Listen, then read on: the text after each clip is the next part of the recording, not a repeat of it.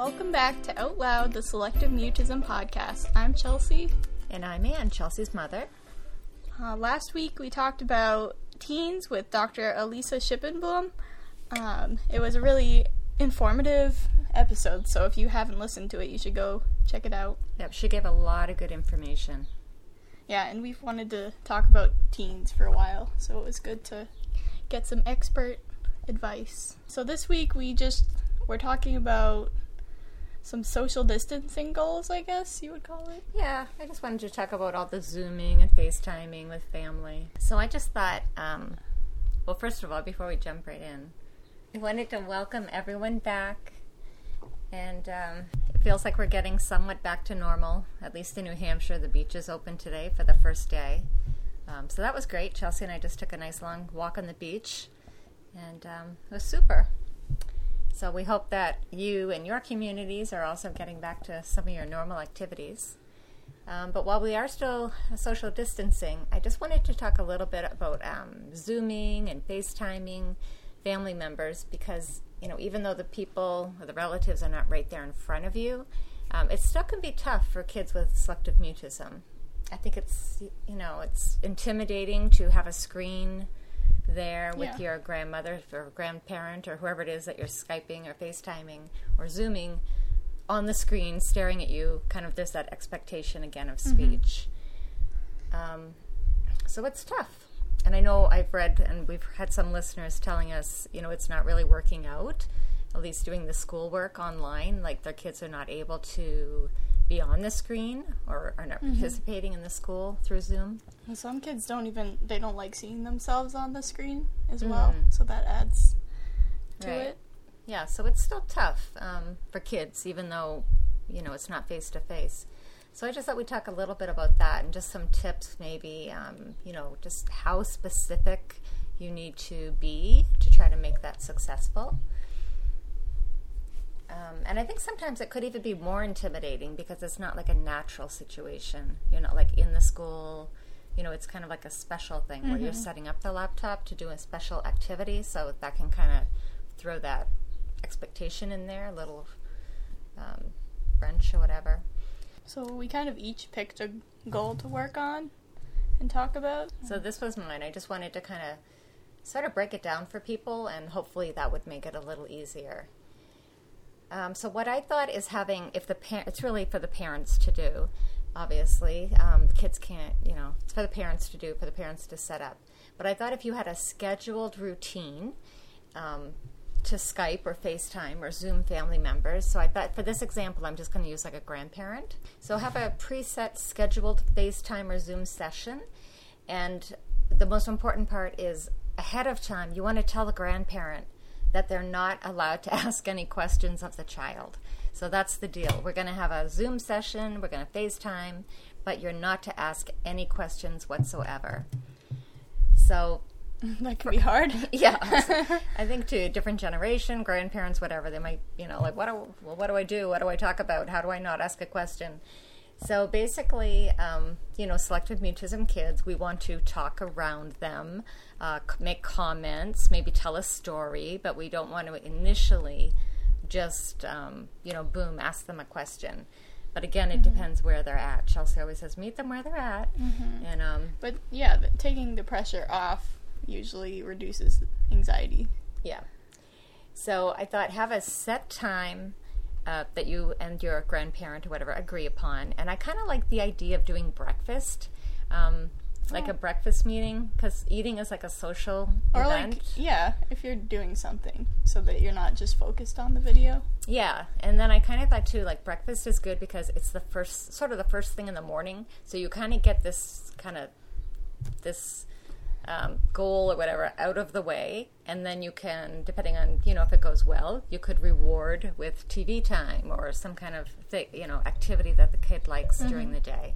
So anyway, I just like the idea of breakfast because it's first thing in the morning. It's good for grandparents, whatever, because it is a social event. You can have breakfast with them um, during the social distancing time. That can be tough for seniors also. Um, so we'll just say that it's breakfast. So have a preset time, breakfast in the morning, it's great if you can do it every morning because consistency always gets better results. But if you can't, like at least maybe three days a week would be would be good, just to have that routine so the child knows what to expect every morning. You're just going to have breakfast by Zoom. So all kids are different. Obviously, one thing it's not going to work for all kids. All SM kids are different. You know, just because they have SM, obviously they're not all the same. Everyone has different quirks and they're at different stages in their selective mutism uh, journey. So basically, it depends on where your child is at and what they're comfortable with. Um, if they're already verbal with a grandparent, then that's going to change all this. So I'm kind of focusing on a child who really isn't speaking to the grandparent, and this is a way to gradually start the process of having them become comfortable with the grandparent. So you have a preset time, as we said, breakfast. So you don't focus on the Zoom, you focus on we're having breakfast, maybe the laptop or computer is just you know happens to be set up and you dial in. You have the grandmother on the screen or the grandpa.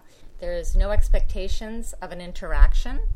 Um, basically you're just going to have breakfast. And i would recommend not directly not initially commenting on the child's outfit or whatever right. but to the parent. Maybe the grandparent can comment on the parent or talk to the parent or you know just explain how their days went yesterday or what they did the day before or what they're having for breakfast.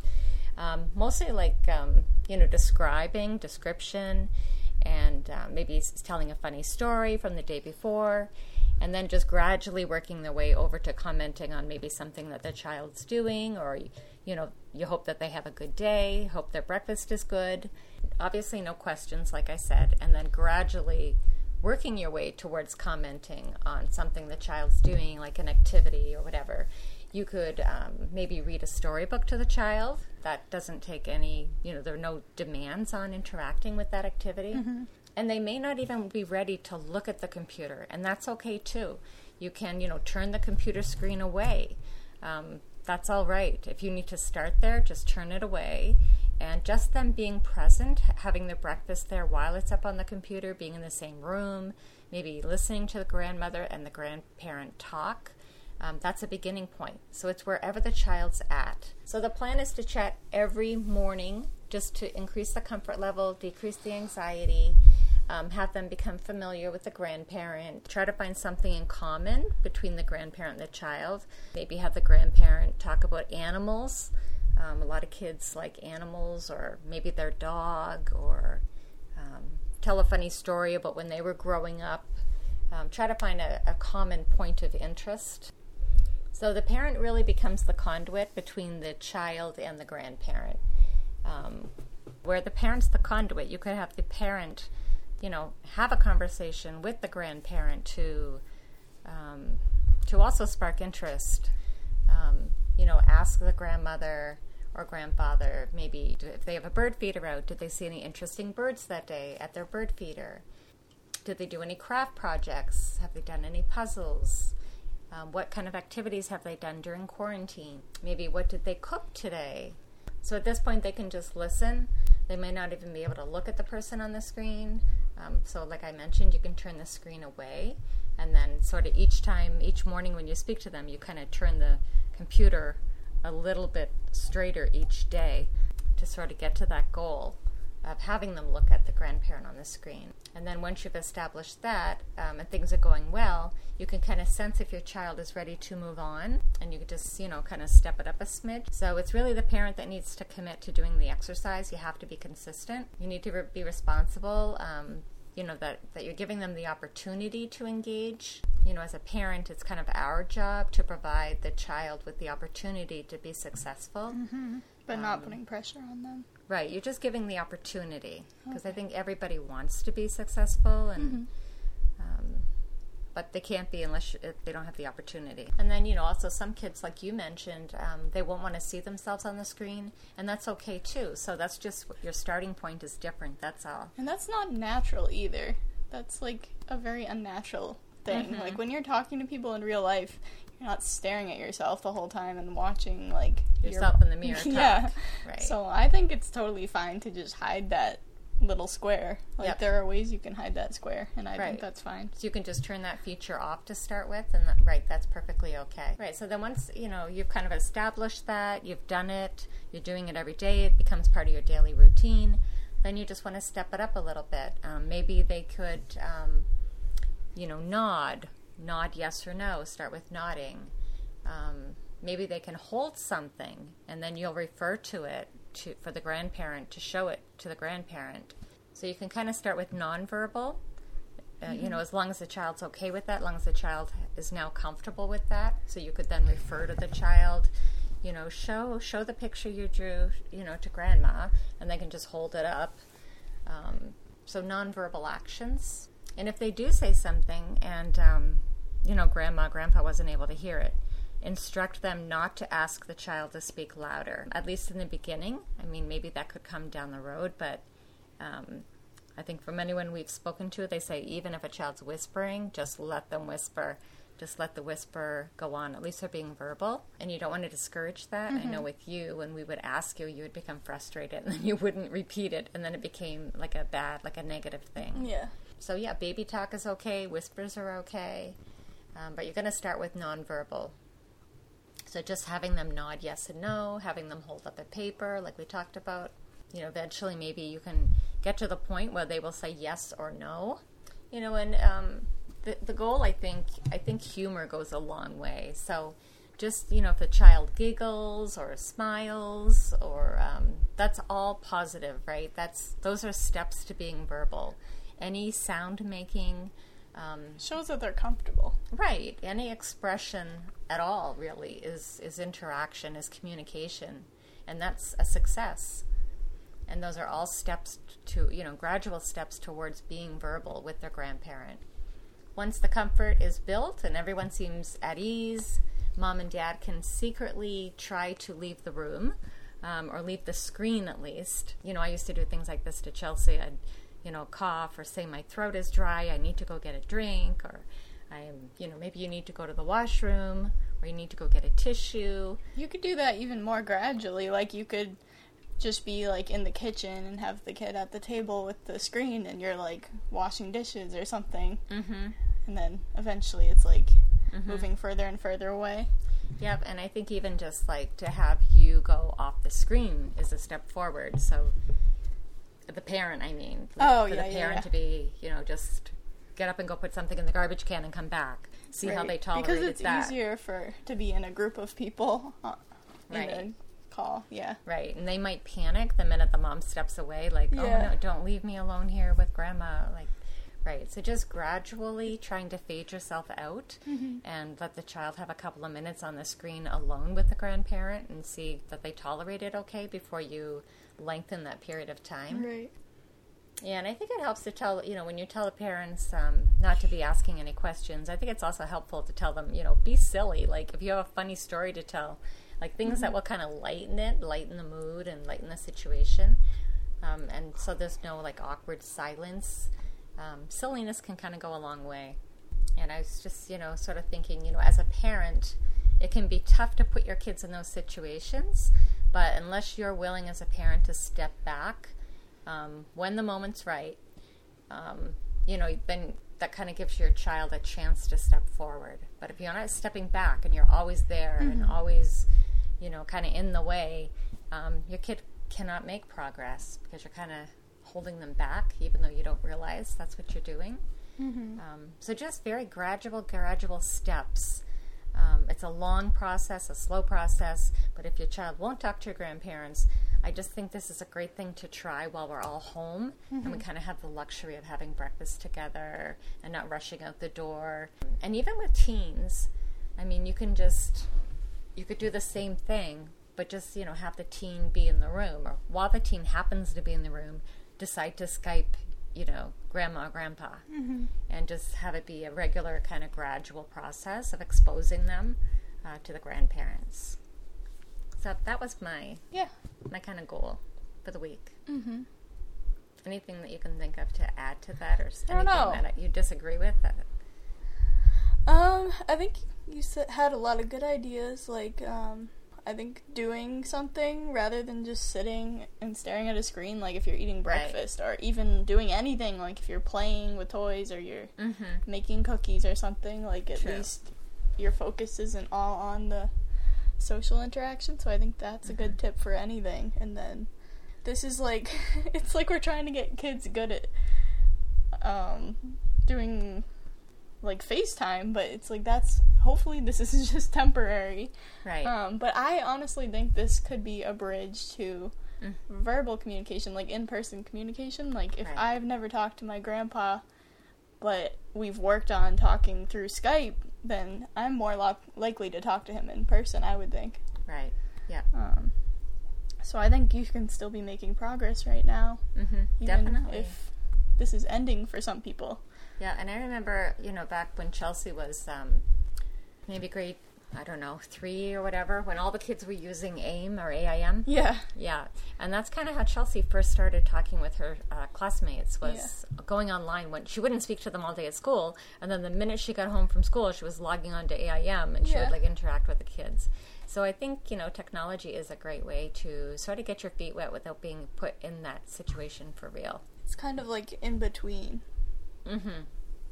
being verbal. Yeah. So I know that was like super painful because I went step by step by step, but I just really want to point out, like, um, you know, right from the beginning, breaking it down into teeny tiny little steps. Yeah, I think a lot of parents get overwhelmed because they're like, "Oh, we tried class and my kid wouldn't even do it. Like, it's Yeah. we give up. Like, she can't do it." But it's like, what if you started with tolerating one minute Yeah. Or just being in the room. or just being in the room Like when we had te- Jonathan, Jonathan wouldn't walk into the classroom, but he'd stand under the light switch. Yeah. That's okay. I mean, you have to start somewhere. Right. So just Yeah. start and just do it every single day. Yeah, the key is just being consistent and not just saying like, "Oh, we can't do this. Mhm. It's too hard." So my I kind of focused on something similar. I was thinking of school, but I know a lot of kids are ending school right now. But we did talk about some some schools are doing summer school and I know some schools are not opening in the fall. I think around here they'll be opening, but I know somebody at work that just said their daycare center's not opening in the fall. wow. And she's really up. She has no Yeah. idea what she's going to do for daycare. I had a mom message me on Instagram about her daughter. Um, her school isn't opening in the fall either, and they're so worried about like the new class and the teacher. Like she's gonna have a new teacher and Mm. everything. So, yeah, I just wanted to think about that. I guess this could also be applied to um, friends or family members, like you just did. So let's see. It's also about tolerating being on video. I was thinking of all the messages that I see on Facebook about kids not being able to participate in class. And I think if this is here to stay, we need to focus on getting comfortable being on Zoom or FaceTime or Google Hangouts.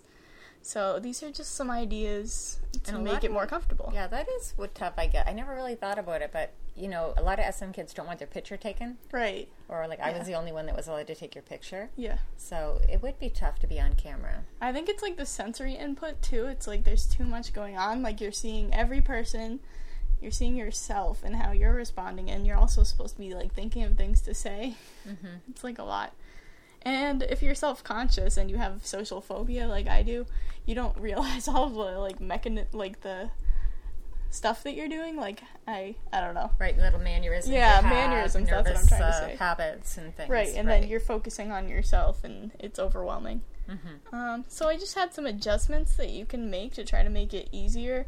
So if it's a classroom, you could work with the teacher to have smaller group time. I know in Zoom you can split people up into like Hmm. even just one on one, but I think that's harder. I think a group of three is better because it's not Kind of hide yeah. a little bit.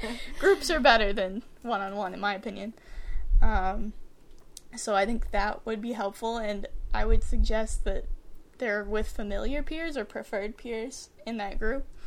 And this is also true for friends. I think maybe one on one would be harder, even if the child has been verbal with that friend in person. It doesn't mean they're going to be the same online. There's a different Mm. layer to it. I don't know why. It just is harder. It's not the same.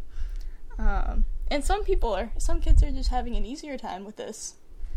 It yeah, it's really funny depends. how different Yeah. that it can be. But So if it's friends, I would also think that a group would be better than one on one. Like get a small group together. You could also, I know people do this where they record videos Mhm. and send them to the teacher, which people do this in regular school. yeah, But even now, I think it would be helpful. Whether you share it with the teacher or the whole class or a friend, just, I don't know, a video. It doesn't even have to be verbal, it could be like you doing Um, something, doing an yeah. activity. Yeah, I think teaching or- things is cool. Like if you're demonstrating how to make something or like how to do like an arts and craft project and you're recording it and then you're sending it to like a family Yep. member or a friend. Right, making slime is a good one. Yeah. Um, actually, our nephew just sent us one of her making pasta, putting pasta through the Yeah. pasta machine. There was no speaking in it, but Yeah. yeah, we really enjoyed watching it, and she did that.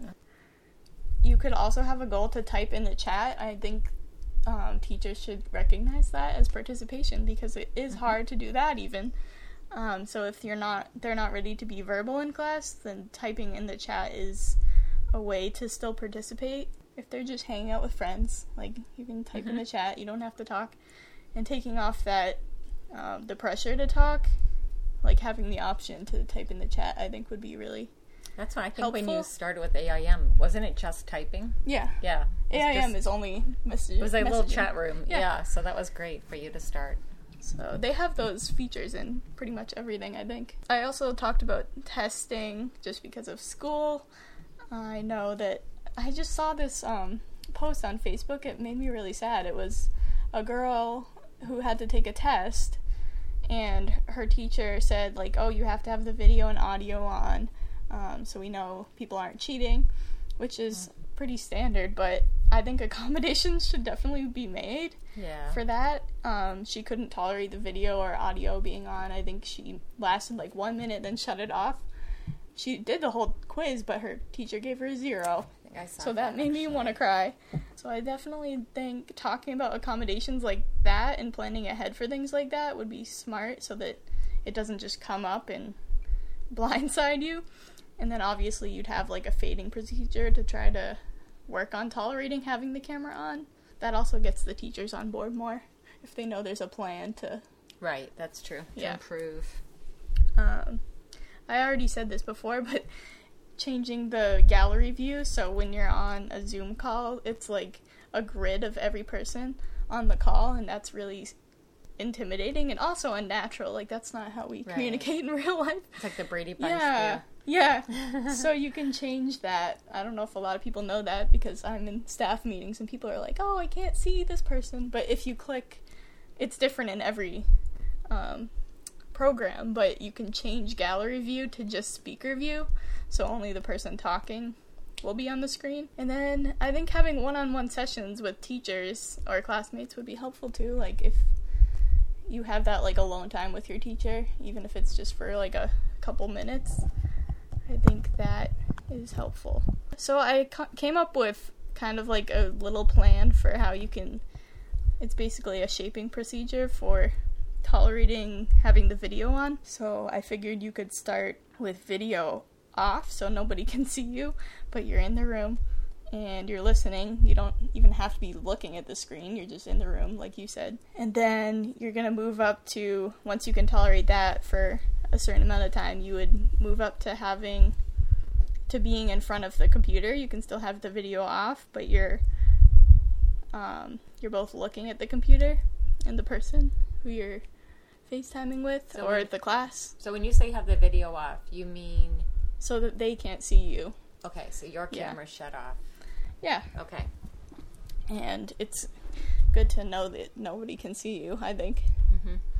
Okay, so you would move up to having the video turned on for like one minute. Like you would make a goal, like, okay, we're gonna, we're only gonna be on for one minute today, and then you can play video games after school or something.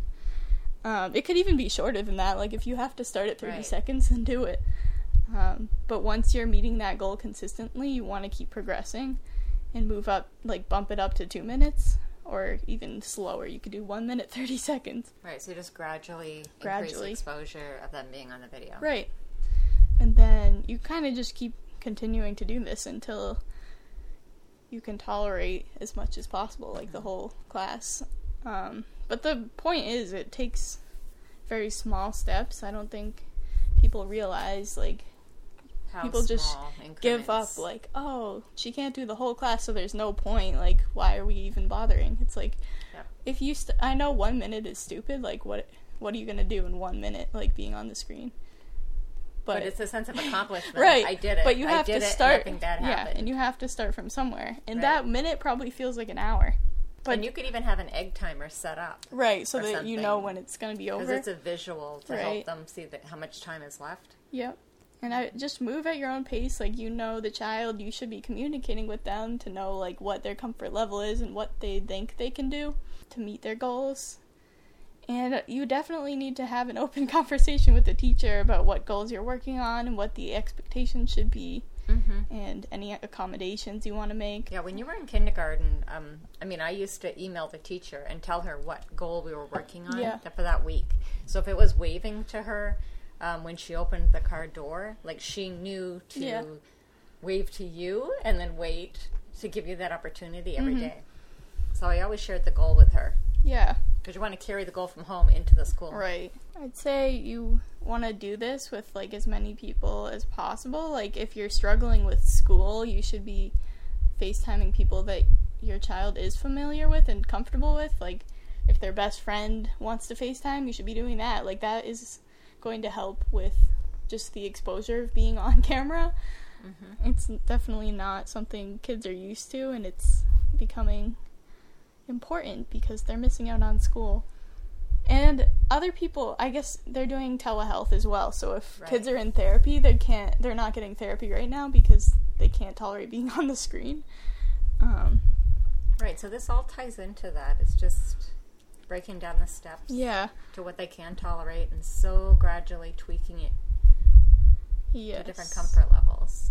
And doing this regularly is going to build confidence and um, behavioral momentum so that they're more likely to continue participating and making progress. I think that's the biggest factor, actually. I honestly do because, like you said, a lot of people try something a couple of times and then they say, oh, she can't do it or he can't Yeah. do it. It doesn't work out for us. But then that just means you have to tweak it somehow. Yeah. I think a big thing that would be helpful is games, which I'll put the link for Boston Child Study Center wrote this article. It's actually written by Dr. Caitlin Wilbur Smith, who I got to volunteer with for a Get Heard event. She organizes um, like exposure day camps that are really awesome. So she had some great advice and just she listed all her favorite games that you can do online. And I like Meaning you by Skype? Yeah. Like, okay. like so these are like she has ideas for nonverbal video sessions and then it moves on to verbal but this is like what you were saying about how being silly is like Right. can go a long way Mm-hmm. another thing i was going to say along those lines is kids like those like filters and you can use them in i don't know if you can use them in zoom but some Oh, like the facial Yeah, stuff? like it puts funny- potato? yeah it puts like funny stuff on your face That's true. That would be and great. yeah. that just gets kids laughing and like breaks Right. the ice so i think if you can do that try it out and see if it like Yeah. lowers the anxiety That's a good one. Yeah. but i think you can do games with like you're still trying to build rapport with therapists and you might even feel like you're starting over because Mm-hmm. it's not it's totally different It's now like different venue. yeah Yeah. so you could play games with your teacher, like one on one, or your therapist, or just a group of friends online to kind of get more comfortable. Mm-hmm. So the nonverbal games she says are like charades, which I think I would find pretty hard That's to a do. hard one. Yeah, that is a hard one. Simon says you could start like really easy, like touch Yeah. your nose. Simon says touch your I don't know, you can kind of change that one to be easier. And she says like just arts and crafts, like we said, That's doing things together. That's a good one, I think, because you you can just Yeah. you don't have to say anything you're doing, especially if you pick an art, if you pick an arts and crafts project that Mhm. they like love, Yeah. like making slime or making cookies, Yeah, something they're like an expert at. right? because that really lowers their anxiety. It's not like they're making stuff up. Yeah, origami, that's a good one. Um, yeah. yeah, There's a girl, another BCBA I work with, who does this with her clients. Like she has them teach her how to do things. Like they'll teach Mm. her how to make food and how to it's just a good way to get people verbal. That's a good one for the teachers if Yeah. they could talk with the parents ahead of time and find out an interest of the child. It's like that they Yeah. love. And go with that. And she has like fitness challenges, like yoga. Mm-hmm. That's a good nonverbal thing. Um, I wanted. She doesn't have this on here, but I was thinking like just showing things, like Yep. like show me the picture you made today. Like show me your cat. I want to see your dog. Like what does your bedroom look like? Mm-hmm. Um, and then verbal games she has are like hangman. That would be easy because you only have to say one letter. Mm, true. Yeah. Hangman, I know on Zoom you can use a whiteboard to draw it, but you could also just use Oh. a paper and hold it up. Um, there's Would You Rather, which is easy because you only have to say one word. Like, would you rather have. Usually they're silly, like, would you rather have belly button for eyes or eyes for a belly button? Even like you and me. Well, in the car, I've mentioned this before, but we used to do opposites Yeah. in the car because you would you just wanted. I don't know. you How do found you do that, that? funny. Well, I would just would I would just say, "Oh my gosh, it's so dark out today. It's like it's so pitch black out." And I'd say it on a bright, bright, Oh, sunny day. so then I'd have to yeah, correct you. You'd like be grinning, Yeah. and you'd like, "No, it's not." Oh, there's show and tell. I mean, you could show your cat and like answer easy questions about the cat. You could play I Spy, come up with like surveys or quizzes, you know? Like BuzzFeed has quizzes like that. Mm-hmm. Like you could go on BuzzFeed and like ask your teacher like qu- silly questions and mm-hmm. give them their result. And then Mad Libs is a great one. There's a link Yeah, where you you can play Mad Libs online. You yeah. used to do those. I used to cry laughing like in school playing Mad Libs with my friend in third grade. Mad Libs is a great one because you come up with silly words and the story Yeah. comes out really funny. It's just silliness. Yeah. Um, you could play two truths and a lie.